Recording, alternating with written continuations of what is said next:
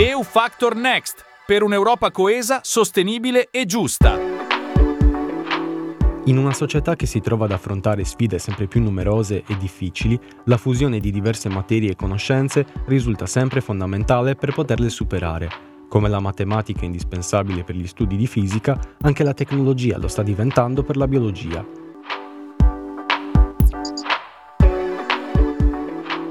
EU Factor Next è un progetto europeo promosso da Lega Coop e realizzato da Raduni, l'associazione degli operatori radiofonici universitari italiani, per raccontare da vicino come vengono spesi i finanziamenti europei. In ogni puntata vi raccontiamo la storia di un progetto europeo finanziato.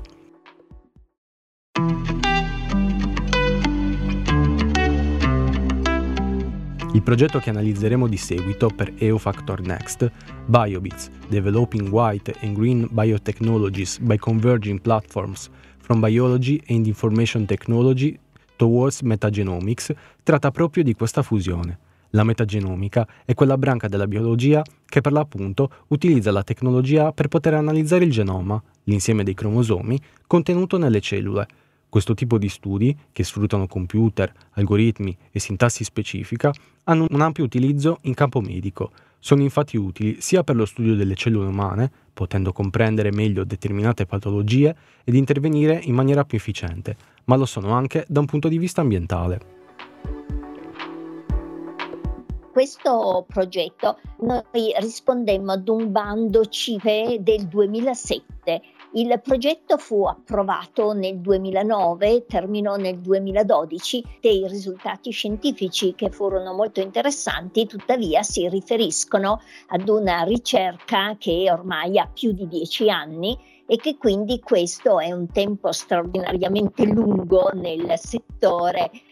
velocissimo della biologia. L'acronimo del progetto BioBits mette già assieme le due maggiori componenti di questo progetto, che è stato sicuramente molto ambizioso, vale dire mettere assieme e fare parlare due linguaggi diversi, quelli della biologia e dell'informatica. Infatti il senso di questo progetto era proprio quello dello sviluppare un progetto che mettesse assieme bioinformatica, biologia, chimica, biologia cellulare e molecolare, proprio puntando sulla metagenomica. E quindi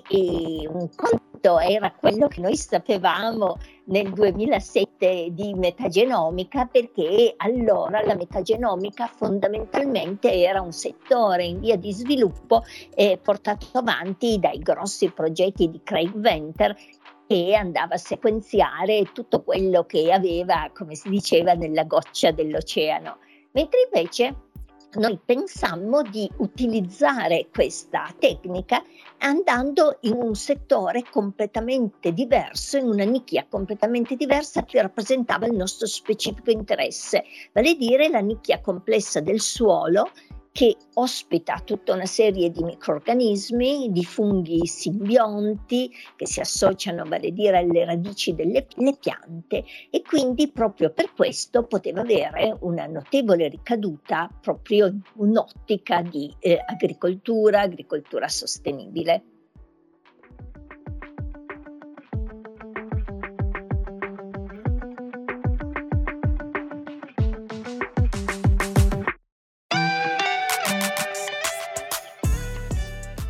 In una società che si trova ad affrontare sfide sempre più numerose e difficili, la fusione di diverse materie e conoscenze risulta sempre fondamentale per poterle superare. Come la matematica è indispensabile per gli studi di fisica, anche la tecnologia lo sta diventando per la biologia.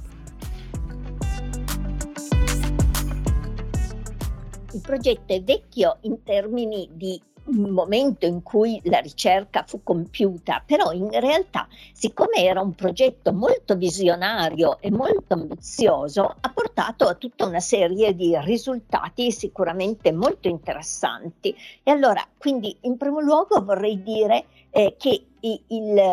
questo progetto, focalizzandosi sulla metagenomica e quindi sul concetto del sequenziare tutta una serie di organismi che si presentano in una determinata nicchia,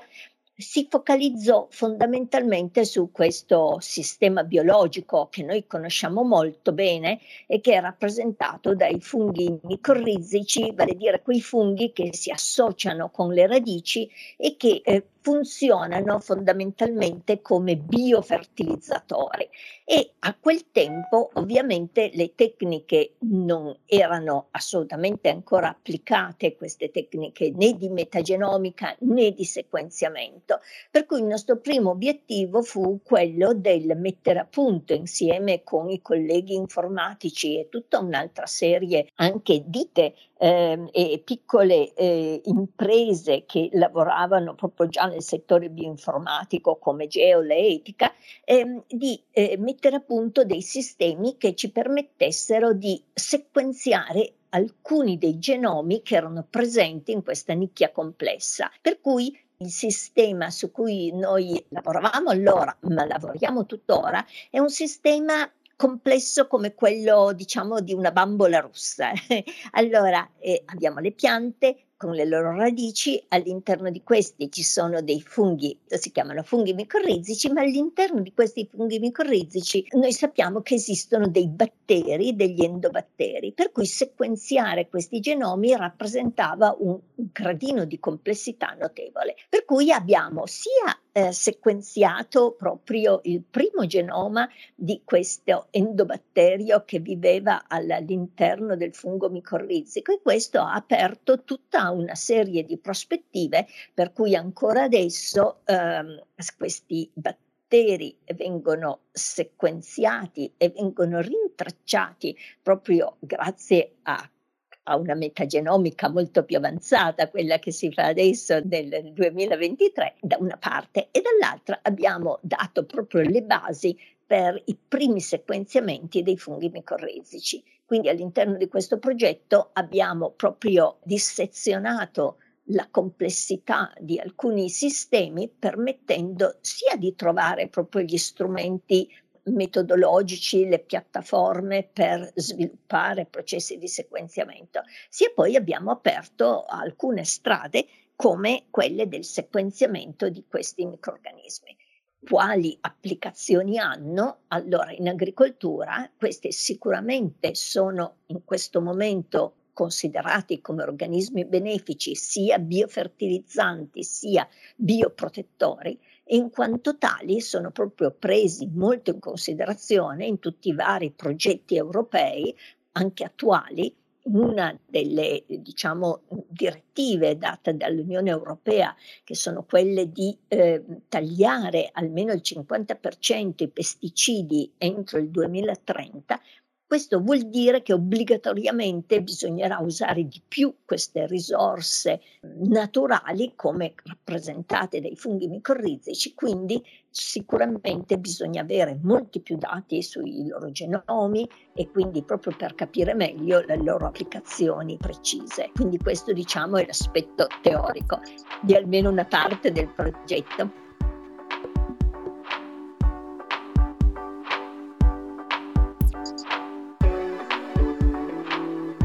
Partendo da queste analisi, le due università si sono focalizzate in enzimi e proteine che potessero avere una rilevanza nel campo industriale. Dopo l'individuazione c'è stato un processo di osservazione dei comportamenti per poter comprendere se effettivamente ci potessero essere la possibilità di utilizzo nell'industria.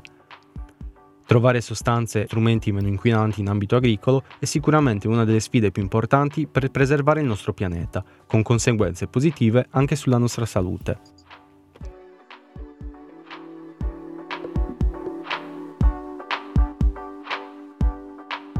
Allora, l'altro aspetto associato al discorso della metagenomica andava invece all'altro obiettivo, in un obiettivo più specifico, vale a dire quello del capire se delle particolari molecole, sempre legate a questa nicchia particolare, suolo, microrganismi, piante, potesse avere un interesse a livello industriale. E noi ci siamo focalizzati sugli strigolattoni. Queste molecole sono molecole che fanno parte del metabolismo degli apocarotenoidi delle piante ed erano state scoperte da poco, quando noi abbiamo iniziato a proporre il progetto, come molecole di segnale nella comunicazione tra piante e funghi simbionti.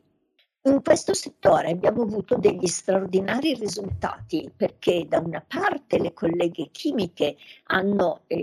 professoressa Prandi, è riuscita a mettere in atto tutta una serie di processi sintetici di nuove molecole di sprigolatoni artificiali, mentre da parte nostra, come biologhe, noi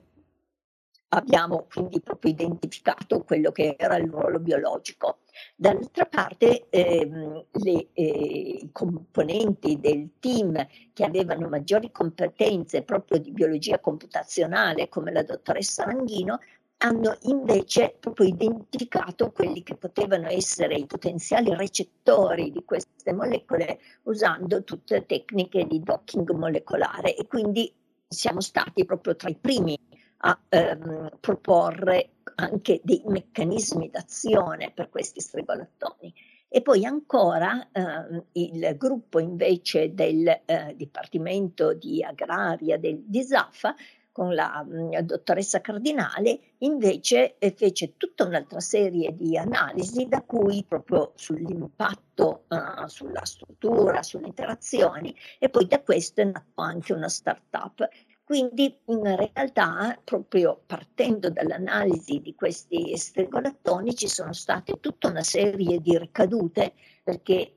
c'è stato un progetto europeo successivo, proprio diretto dalla collega Prandi, c'è stata la nascita di questo startup, più tutta un'altra serie di progetti approvati, per cui la parte degli sprigolatoni ha avuto sicuramente tutta una serie di ricadute diciamo di tipo accademico anche con ricadute traslazionali.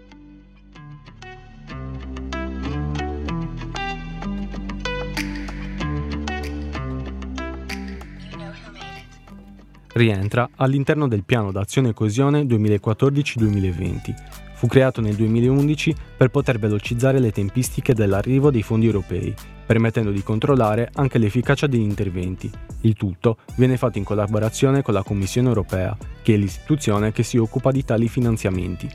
Il progetto, terminato il 31 dicembre 2009, è stato finanziato con 2,9 milioni di euro, di cui 908.000 dal Fondo Coesione e Sviluppo, 1,1 milioni dalla Regione Piemonte, i restanti 970.000 provengono infine da altre fonti pubbliche.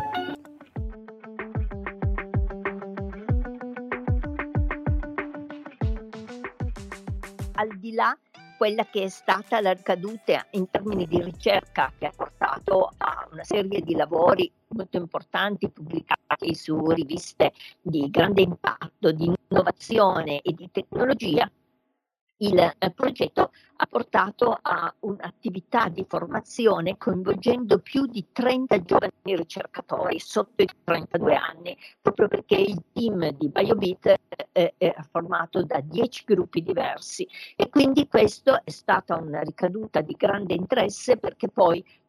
alcuni di questi giovani ricercatori hanno poi trovato altre posizioni sia all'interno dell'Accademia in Italia o all'estero, sia all'interno invece di industrie private.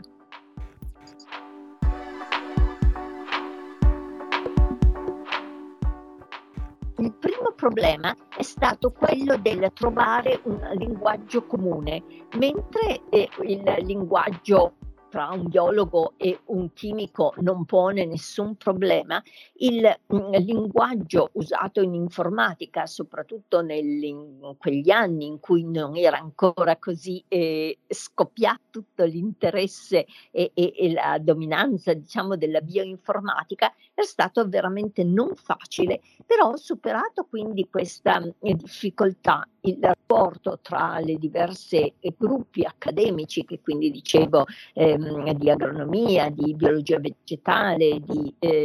chimica, con i gruppi informatici sia dell'Università di Torino che quelli dell'Università del Piemonte Orientale, e il gruppo CNR, che era anche appunto presente, fortemente coinvolto, è stato, diciamo, molto liscio e ci sono state quindi delle bellissime interazioni, come le dicevo, ad esempio nella identificazione di un recettore per quelli famosi strigolattoni, proprio basati su delle analisi di biologia computazionale e informatica. Per cui in realtà un altro proprio dei successi di questo progetto è stato proprio quello del trovare un linguaggio comune, e da un punto di vista organizzativo è stato così difficile perché comunque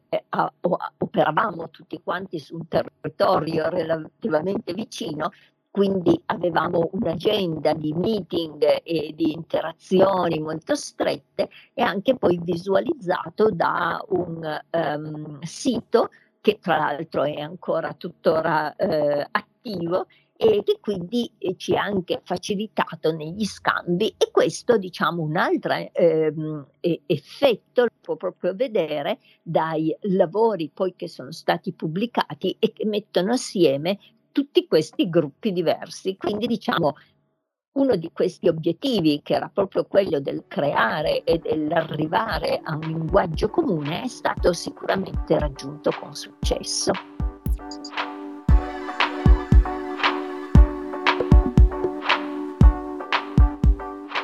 EU Factor Next è un progetto ideato da InnovaCop e da Lega Coop Emilia Romagna e finanziato dalla DG Regio, la commissione responsabile della politica comunitaria in materia di regioni e città. Il suo obiettivo è quello di descrivere al pubblico l'impatto delle politiche di coesione nelle diverse nazioni europee. In questo modo si sensibilizzano i cittadini e le nuove generazioni sulle politiche di coesione dell'Unione Europea.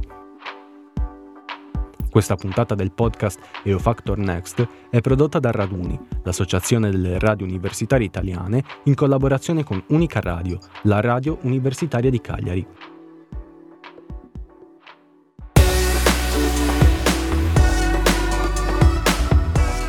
EU Factor Next, per un'Europa coesa, sostenibile e giusta.